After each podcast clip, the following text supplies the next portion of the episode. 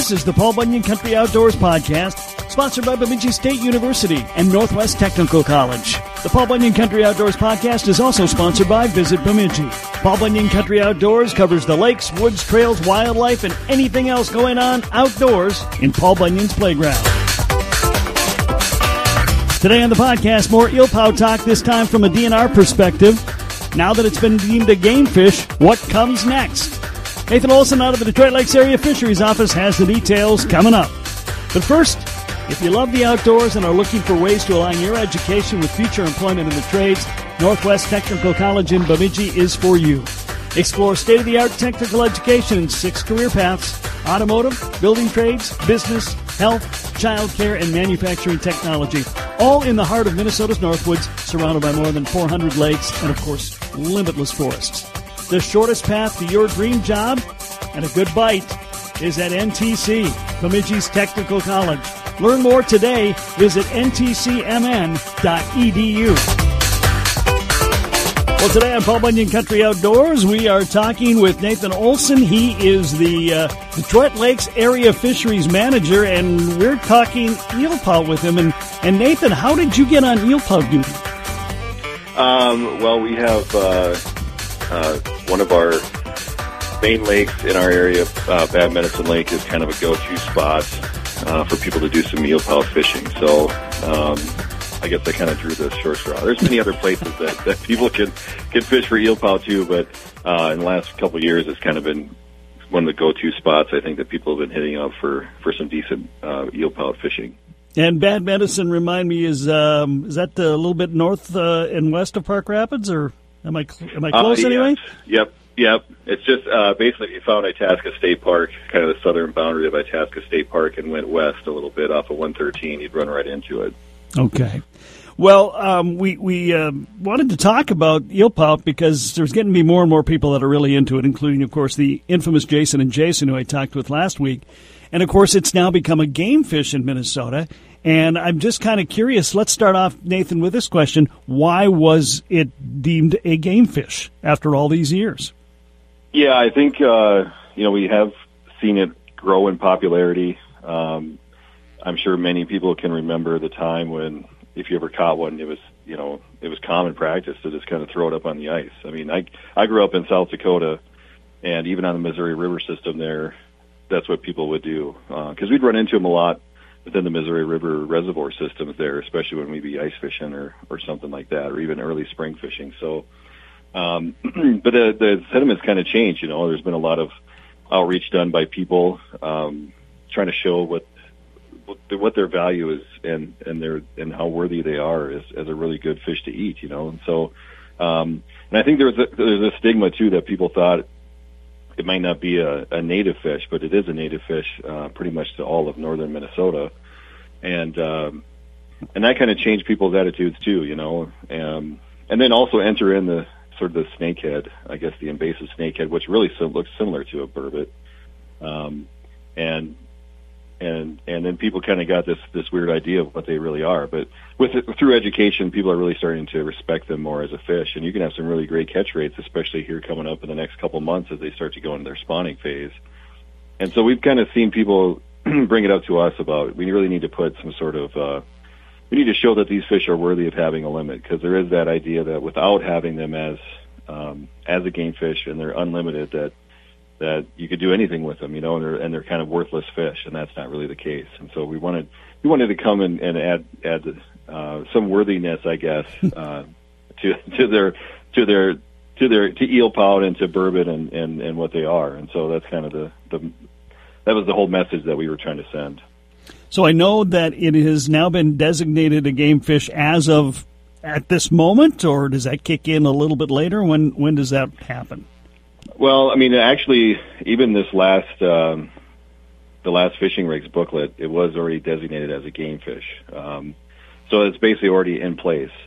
Um, but while we try to figure out um, what we're going to do with that, the, the season is is is still open year round, and the the limit is is no limit at this point. You know, we're still working on that, Kevin, of trying to figure out exactly what what a season would look like if if there would be a season. I think more importantly, I think people are just interested in trying to put a, a daily limit on these things. um, just to make sure that people aren't aren't uh, you know wrecking the resource or or you know trying to do some damage because these fish are they are kind of uh, unique. Uh, we've seen you know it we're kind of worried with global warming about what their populations are going to look like. They are fish that need some cooler water, and um, and if we add on a bunch of unneeded or unregulated harvest or people that are just uh, not treating it with respect, uh, we could see some issues with populations in the future. Well, certainly, you know, back in the day, they had the Eelpout Festival. It was about one time a year you even tried, and people didn't think much about it the rest of the year. But you're right, as more and more people figure out how to catch these things, and in the day of social media, you start seeing videos, you start reading articles, and everybody learns how. And then, you, you know, the electronics and everything else you have that, uh, and good baits that continue to get more and more sophisticated. You could, uh, you could fish them out real quick if you wanted to. Yeah, they're very, uh, and I'm sure as as you know your last segment with with some anglers that actually fish for them, I'm sure they could tell you there's some phenomenal catch rates that you can achieve if you get in the right spot at the right time. You know, and so um, most of the, the the fishing pressure actually happens when they are kind of in their spawning mode. And and they're just a lot of it's kind of reactionary, and you can get a large number of burbot in one location, you know, trying to trying to spawn and do their thing. And so it's not uncommon to see people catch you know forty some fish in a night you know if they if they hit it right so um so we really just we're trying to bring some some legitimacy i guess to this fish and and trying to you know send the right message to people that you know they're they are worthy of of uh, of actually being eaten and and being regulated well you know people thought and some maybe still do think northerns are ugly. Well, they think burbots are ugly too, but uh, both northerns and burbot, pretty tasty fish, like you noted. oh yes, for sure. yeah, I mean everybody's kind of got their um, their perspectives, I guess, and uh, a lot of it's kind of handed down, you know, from from years on by, and so um, we really just kind of want people to, to take a chance on them, you know, get around with someone that's actually knows how to. I mean, they're really not that hard to make. You know, you can do you can fry them, you can boil them. You know, they do call it the poor man's lobster for a reason. Um, yeah. And one of the easiest ways is just to boil the fish and just dip it in butter. You know, it's a really white flesh. I would equate it almost to um, sort of like an egg white consistency, I guess you could mm-hmm. say. You know, um, but you know, I've enjoyed them several times. I think they're a really great fish to eat. So, what is our process now? We're we're starting this process. What what will be happening over the next year or so as decisions are made? Well, I think what we really would like to is just to hear from uh, the anglers and, and anyone else interested in, in burbot on what they think a reasonable um, daily possession limit would be. Um, you know, we've had some initial discussions, Kevin, and we've thrown around numbers of like five a day. Um, that'd probably be five daily, five in possession as well. Okay. Um, but really, we're just kind of open to input um, at this point from uh, the people that really cherish these fish and and what they think would be a reasonable number that uh, you know that they feel like they can still take some fish home to eat, but still, you know, we're not exploiting the resource. Well, it was interesting because as I was talking to Jason and Jason, that, was the number they both brought up was five. That seemed like well, so. That sounds like a good number then. yeah. is there a uh, a process for commenting at this point, or will there be? I would just suggest that you know people get a hold of their local fisheries office and um, and and tell them what their what their desires are, and we can start um, putting those uh, to our staff in St. Paul. And when they start moving forward with actually um, working on on getting this this new regulation into the rules as far as the number, the daily limit, um, then we'll have a pretty good idea that that we have support from anglers out there. Um, and so that would be the next thing. You know, we've already got the the new reg booklet in process. Um, right now, it's listing it as as no limit and so likely this would be something that would happen uh, the next year or maybe two years as we because we'd have to get it uh, within statute first, Kevin. Okay. You know, and mm-hmm. um, and so there's there's not a there's not like a oh we need your comments now kind of thing. We still have time to do it, and so um, just tell ang- I would just tell anglers to reach out to their local fisheries office and and um, kind of let us know what they're thinking. Nathan Olson, the Detroit Lakes Area Fisheries Supervisor, my guest. We're talking eel pout as a game fish. Got a lot more to cover with Nathan next. This is the Paul Bunyan Country Outdoors Podcast. If you're fascinated by what you're hearing today, Bemidji State University might be the place for you when it comes to college.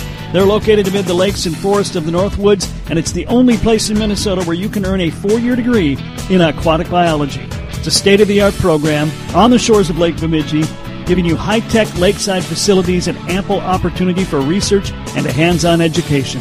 You can choose fisheries biology, aquatic systems, or wetlands ecology. An aquatic biology education at Minnesota's premier Northwoods University. It's the right fit for you.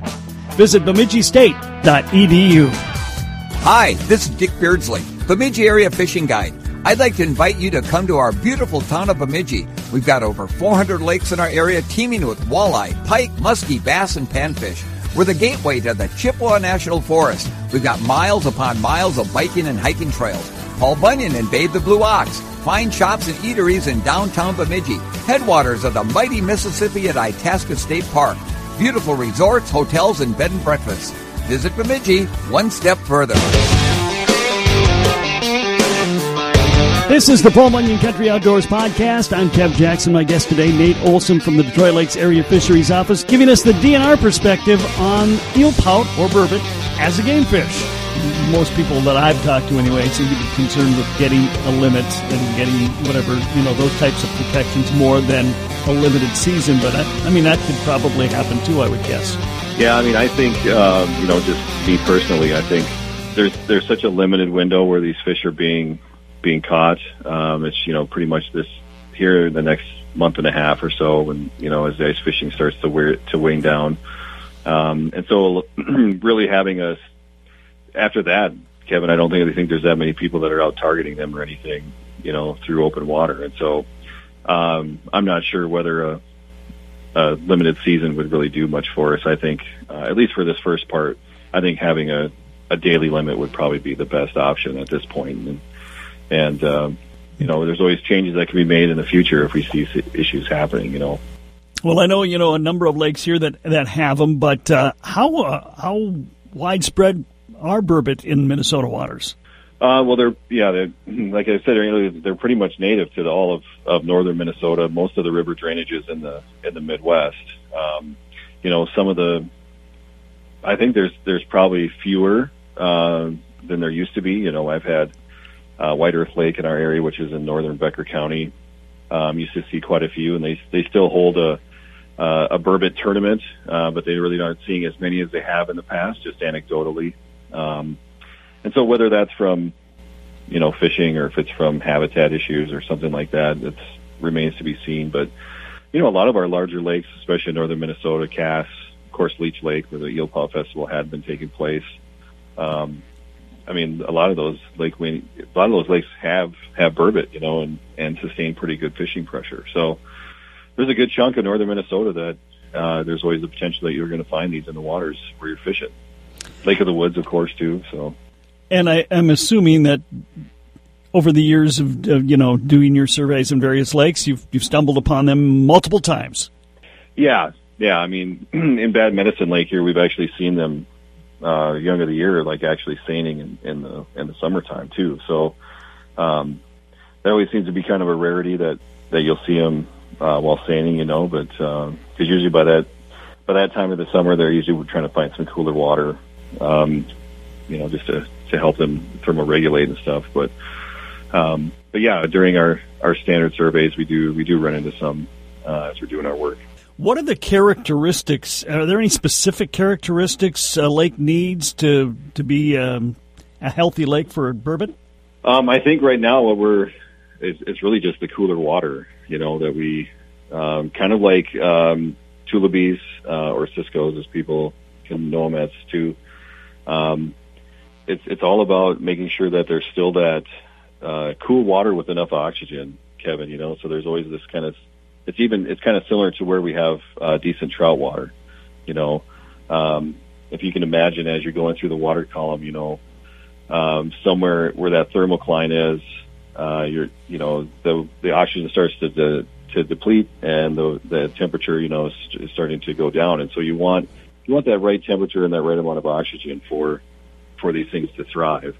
Um, and that's what makes, you know, like Bad Medicine Lake, you know, we, we do manage it as a trout fishery and it has a really strong eel pout population as well. You know, but even Leech Lake or some of these other lakes where they have uh, some deep, decent deep water refuge, uh, we've we've seen some really good numbers there as well. Is there anything in particular they like to eat? Um, I think they're a little bit. I think they're kind of uh, a little bit of everything. Uh, Whatever happens to be around. Yeah, I mean they they are they eat mostly fish, um, but you know they can take advantage of crayfish or bugs, uh, other aquatic insects. Um, you know, so there's they're they're kind of like any other fish, you know, a little bit opportunistic in in their feeding efforts. You know, can can be a little omnivorous on on both ends of the spectrum. You know, if if if they if they need to be, you know, but. Uh, I think when people are fishing for them, most of the time they're just trying to put on as many minnows as they can and and pounding the bottom with a, a really really heavy jig or something like that, you know. So there's really not uh, there's not a whole lot of, of finesse involved in trying to get an eel pout to trying to catch an eel pout. Sounds like me. Whatever's in the fridge. Yes, yeah, yeah. People can have some pretty good luck if you know if you're if you're a really aggressive fisherman, then burbot or eel pout fishing can be for you. Well, as long as we have you on the line, how's everything been going in the Detroit Lakes area as far as ice fishing goes this year? We've had it's not been the greatest year in most places.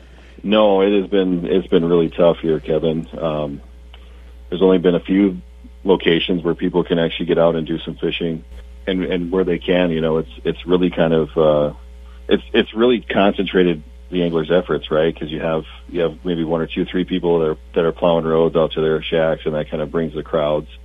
Um, and so we have seen we have seen you know some decent pressure in spots, but it's always in it's just in one location. You know, otherwise you know unless you got a snowmobile or, or a tracked vehicle or something, it's just been really tough. And then the you know besides the ice conditions, um, just the weather. You know, every Yeah. time it seems like it's a weekend, it's either blowing 30 miles an hour in a blizzard or or it's you know 20 below or something like that. So me personally, I've not. I've fished once, and that was really to help with a, a kids fishing event. that, that's been it, you know. So um, I I just haven't had a chance to really get out because it's just been so so tough this year. Yeah, and- I basically heard that everywhere. You know, we got enough early ice in Red Lake. They got a few good weeks. Lake of the Woods been pretty good. Winnie's been pretty good. Outside of that, uh, especially you know, you go a little bit further south. They got ice later, and then the snow came quicker, and it just is blah. Yeah, I mean it's it's it's been so tough this year. Um, you know, we will be. You know, so that brings on to the next concern we have is just you know whether we're going to see any winter kill in some of our lakes. Um, you know, because some of them, this is the kind of conditions where where it could happen this year. So we'll be evaluating that as as the season goes on, uh, especially if we continue to have you know like these six inches or so of snowfalls every every other week. And then uh, we wait for spring, and and uh, and then maybe hope for a good soft water season anyway. Yeah, you know, I think that's I'm almost at that stage here where I'm ready to put away the hard water gear and and just gear up for for some open water fishing, unless unless maybe the the late ice season shapes up and you know and conditions improve, you know, maybe for another week or two before before the ice comes off. But we'll just have to wait and see. Yeah, I'm uh, I'm I'm ready for soft water. I'm, of course, I'm always ready for soft water. I like it about a hundred times more than I like ice fishing in general, even on a good year. Yeah, I mean, I think uh, you know, luckily, kind of in that in the big lake area there, there's some decent resorts, you know, so people can always uh, contact a resort to help get them a spot plow to do some fishing, you know. And Sure. Down here, we don't have as many of those those opportunities, and so you're kind of left to your own devices, which makes it a little more difficult for people to get out. Anything else, Nathan? Before we wrap it up today. No, I'm just uh yeah, I'm like you. I'm ready to to be done snow blowing. I had to blow my my driveway twice yesterday, and I'll be doing it again today. so, Yeah. so I'm over it. I'm totally over it. He's Nathan Olson. He is the main man in the Detroit Lakes Area Fisheries Office, talking burbot and a few other topics with us as well. Hey, thanks for the update on the uh, soon-to-be, we hope, uh, eel pout season, and uh, thanks for uh, your insight today. No problem. You've been listening to the Paul Bunyan Country Outdoors podcast, sponsored by Northwest Technical College and Bemidji State University. You can catch the radio show Saturdays on KBUN Sports Radio 104.5 in Bemidji, B93.3 in Brainerd, and Kick FM in Alexandria. And of course, multiple times a week, we'll have great stuff for you right here on the podcast. The Paul Bunyan Country Outdoors podcast has also been sponsored by Visit Bemidji.